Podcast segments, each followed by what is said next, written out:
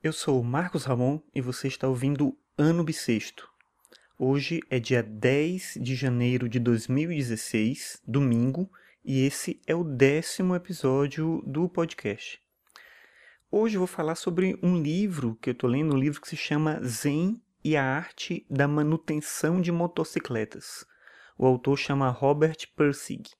Eu vi uma indicação desse livro no programa no podcast Filosofia Pop, o episódio 10, que eles entrevistam o Charles Feitosa, que é um cara no Brasil que trabalha com esse conceito de filosofia pop justamente, ele indica esse livro. E aí eu procurei um pouco na internet para comprar, acabei achando, não achei esse livro para comprar, mas achei ele em PDF. Eu tô lendo ele no Kindle, eu converti ele para o Kindle, tô lendo ele agora. E é um livro curioso que, assim, a história do, do é meio autobiográfico o livro, é o cara contando uma viagem de motocicleta que ele fez pelos Estados Unidos junto com o filho, um filho de 11 anos, e um casal de amigos.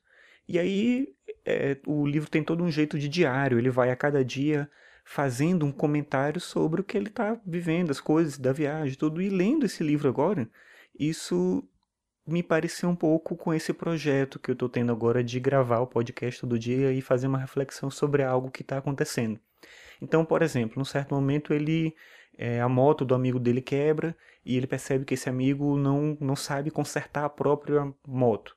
Ele não entende, ele não tem a menor ideia do que fazer. E ele faz uma reflexão sobre o medo que a gente tem da tecnologia, como a gente se relaciona com os meios técnicos, como de certa maneira a gente entende esse processo e acha que a tecnologia é algo diferente da gente mesmo. Tal. Então ele faz toda uma reflexão filosófica sobre aquele fato pontual que é não saber consertar a, a moto, ou qualquer outra coisa que eles estão vivendo naquele momento, ou a, a uma briga que ele tem com o filho, alguma coisa assim. Então ele vai a cada capítulo eh, fazendo ao mesmo tempo um diário da viagem de moto e fazendo reflexões sobre temas da filosofia. Então é um, é um texto interessante. A, a leitura é um pouco difícil, eu acho que tem mais a ver com a tradução, não tenho certeza, assim, né? Mas é uma leitura um pouco travada, ou talvez seja o estilo mesmo do autor. Mas é interessante nesse sentido, de perceber como do cotidiano é possível extrair reflexões poderosas para entender a própria realidade, para entender a própria vida.